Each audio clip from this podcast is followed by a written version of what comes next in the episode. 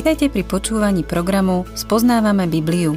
Autorom tejto relácie je dr. Vernon McGee a text načítal Peter Kolárovský. V rámci dnešného programu sa venujeme štúdiu biblickej knihy Genesis, ktorá sa tiež volá Prvá kniha Mojžišova.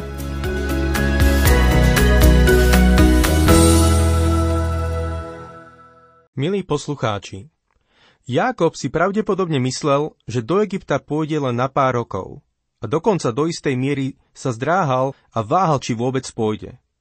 Boh prikázal Abrahámovi, aby sa vyhýbal Egyptu a keď tam bol, dostal sa do problémov. Boh povedal to isté Izákovi. Jákob teraz stál pred otázkou, či ísť do Egypta. Potreboval k tomu viac ako len pozvanie od svojho syna Jozefa, či dokonca faraóna. Potreboval zelenú od pána Boha. Otvorme si 46. kapitolu knihy Genesis a budem čítať prvý verš. Izrael sa vydal na cestu so všetkým, čo mal. Po príchode do Šeby priniesol obety Bohu svojho otca Izáka. Vidíme tu niečo úžasné. Obetoval Bohu svojho otca Izáka. Keď prvýkrát opustil zasľúbenú zem a išiel do Charánu, prišiel do Bételu. Hľadal vtedy Boha? Nie. Chcel od neho utiecť. Nepýtal sa Boha na jeho vôľu, ani ho neprosil, aby ho viedol. Aký veľký rozdiel tu vidíme medzi mladým Jákobom a Abrahámovým služobníkom, ktorý išiel hľadať Izákovi nevestu. Abrahámov sluha neurobil krok bez toho, aby sa pozrel na Boha. Ale Jákob si myslel, že vo svojom živote žiadného Boha nepotrebuje. Trvalo to veľmi dlho, kým pochopil, že takto ísť životom podľa seba nie je tá správna cesta. Koľko kresťanov dnes prechádza celým týždňom a nedovolia Bohu, aby zasahoval do ich programu? Robia vlastné rozhodnutia a robia si, čo chcú. Potom v nedeľu prídu do kostola, sú veľmi nábožní a sú ochotní konať podľa Božej vôle. Sú presvedčení, že Božia vôľa je, aby len chodili do cirkevného zboru a možno učili v detskej besiedke. A potom v nedeľu večer povedia Bohu dovidenia a po zvyšok týždňa si na Boha ani nespomenú. Jákob väčšinu svojho života nehľadal Boha. Ale teraz, ako prichádza do Šeby, prináša Bohu obeď svojho otca Izáka.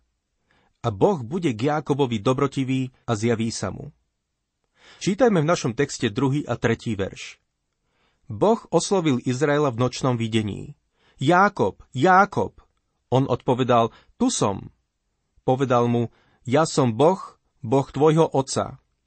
Neboj sa odísť do Egypta, lebo tam z teba urobím veľký národ. Boh Jákobovi sľubuje, že z neho urobí veľký národ v Egypte. Možno si kladiete otázku, či to Boh splnil. Odpoveď nájdeme v nasledujúcej knihe Biblie.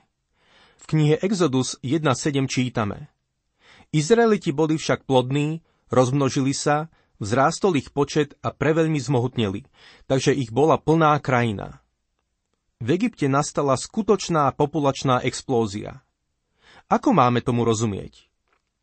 Boh plní svoj sľub, ktorý dal Jákobovi. Ja som Boh, Boh tvojho otca. Neboj sa odísť do Egypta, lebo tam z teba urobím veľký národ.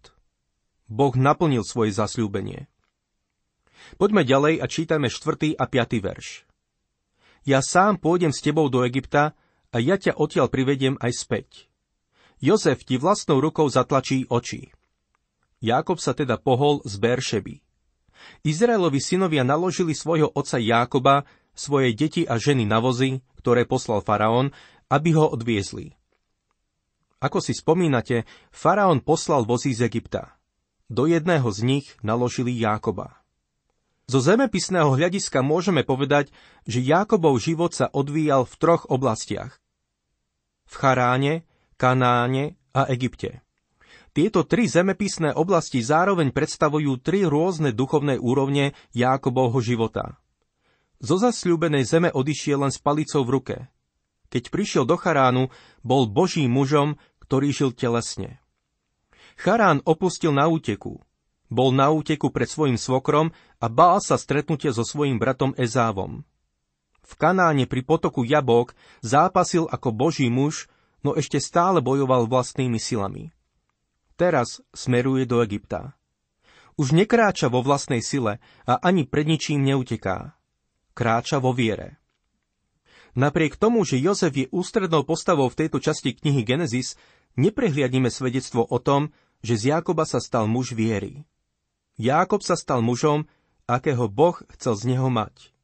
To je niečo, čo dokáže len Boh. Ešte raz to zopakujem. Jákobov život v Charáne charakterizuje Božieho človeka, ktorý žije telesne. Jákobov život v Kanáne charakterizuje Božieho muža, ktorý bojuje vo vlastnej sile. A Jákobov život v Egypte charakterizuje Božieho muža, ktorý kráča vo viere. Verím, že to platí aj dnes o mnohých z nás.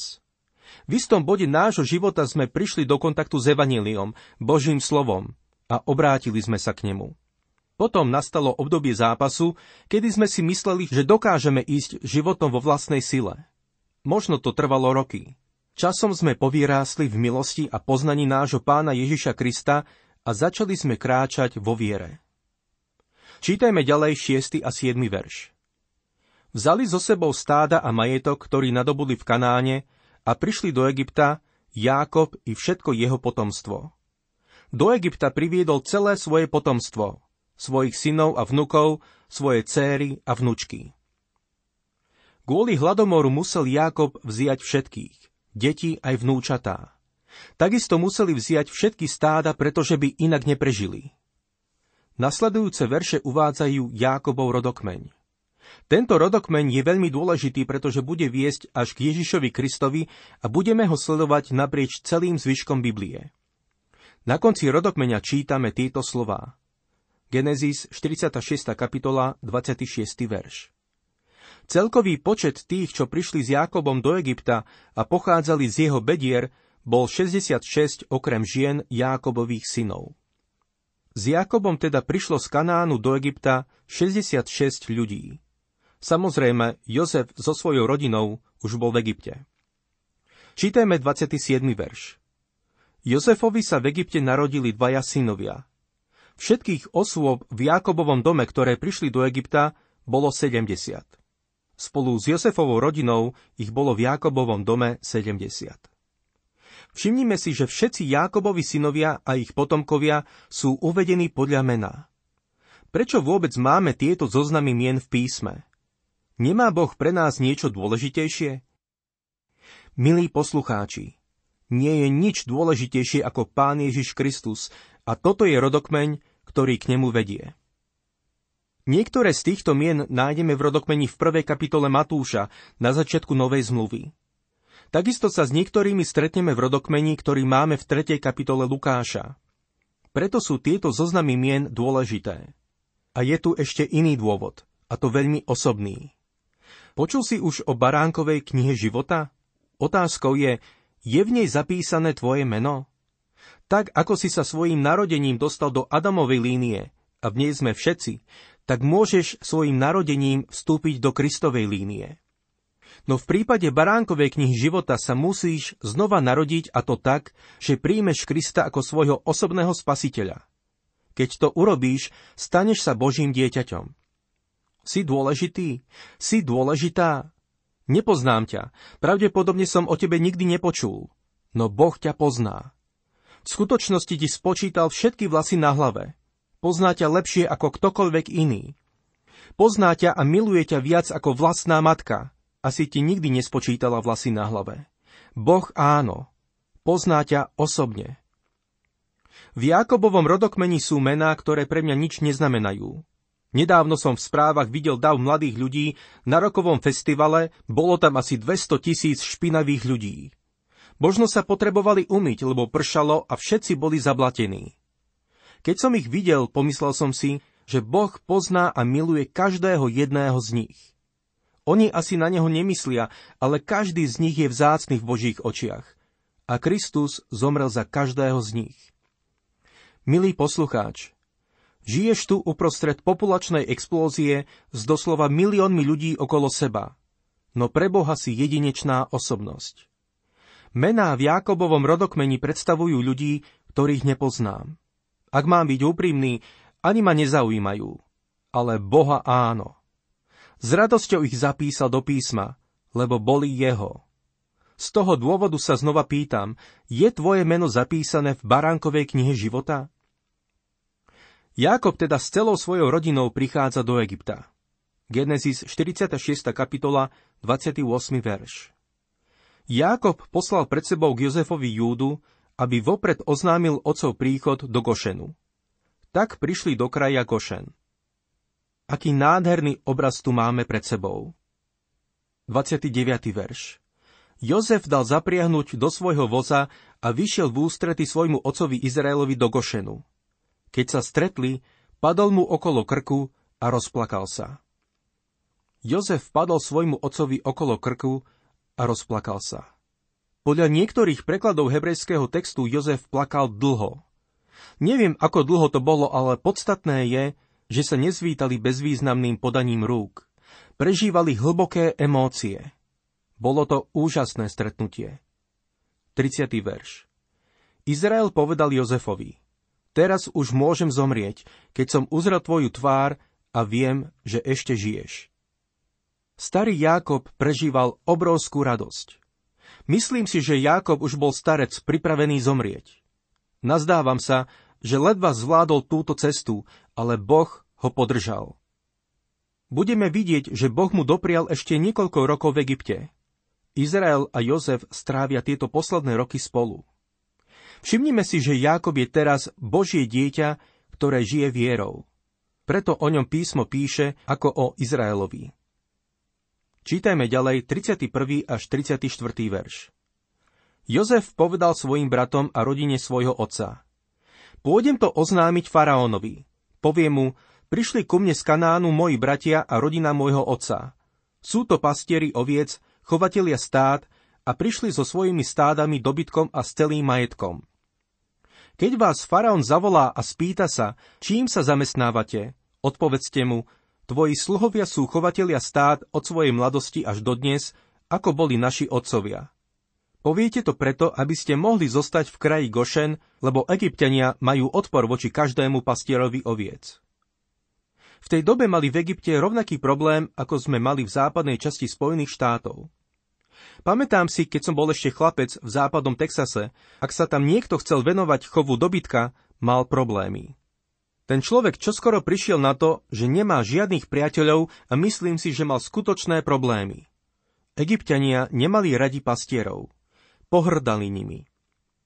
Je pritom zaujímavé, že Božie slovo veľa hovorí o pastieroch. Jákobovi ľudia boli pastieri oviec a ich potomkovia sa vyzerali dodnes venujú chovu oviec. Pojem pastier je metafora, ktorou opisujeme nášho pána. On je dobrý pastier, ktorý dáva život za ovce. On je ten veľký pastier, ktorý teraz bdie nad svojim stádom. On je ten pastier, ktorý sa má ešte zjaviť. Sám seba nazýva pastierom. A priatelia, svet ním pohrdá. Nepríjima ho. Hovorím o skutočnom Ježišovi Kristovi. Liberalizmus vytvoril Ježiša, ktorého svet prijíma. Vytvorili idol, ktorý sa ani nepodobá pánovi Ježišovi z Biblie. Ten, o ktorom hovoria, sa nenarodil z panny, nikdy nerobil divý, nezomrel za hriechy tohto sveta a jeho telo nevstalo z mŕtvych. Ježiš liberálov nikdy nežil. Nikde nie je záznam o takom Ježišovi. Máme záznam len o tom, ktorý sa narodil z panny, robil divý, zomrel za hriechy sveta a vstal z mŕtvych. To je ten pastier, ktorého svet nemá rád. Dodnes ním svet pohrdá. Egyptiania pohrdali pastiermi. Jozef povedal svojim bratom, aby faraónovi povedali, že sú chovatelia stád od svojej mladosti. Chovali dobytok a ovce. Neskôr budeme vidieť, že im faraón dá kraj Gošen a požiada ich, aby sa starali aj o jeho ovce. Deti Izraela sa tak stanú jedinými pastiermi v egyptskej krajine. Je úžasné vidieť, že teraz Jákobova rodina žije v kraji Gošen, ktorý sa stane ich domovom na dlhé roky. Po Jozefovej smrti sa stanú otrokmi v Egypte, ale Boh bude s nimi. Stanú sa obrovským národom a potom ich Boh vyvedie pod Mojžišovým vedením. V Biblii nemáme žiadnu zmienku o tom, že by sa Boh Jozefovi zjavil, ale zretelne vidíme Božiu prozreteľnosť v jeho živote. Teraz vidíme, že do Egypta musel prísť pred ostatnými a všetko pripraviť, aby celá Jákobova rodina mohla zostať naživé. Program Spoznávame Bibliu vysielame každý pracovný deň a relácie sú dostupné aj na internetovej stránke ttb.t2tvr.org. Ak sa vám program páči, chceli by ste nám nechať nejaký odkaz alebo by ste tento program radi odporúčili ďalším, navštívte facebookovú stránku Spoznávame Bibliu alebo nám napíšte na e-mailovú adresu spoznávame.bibliu zavináč gmail.com.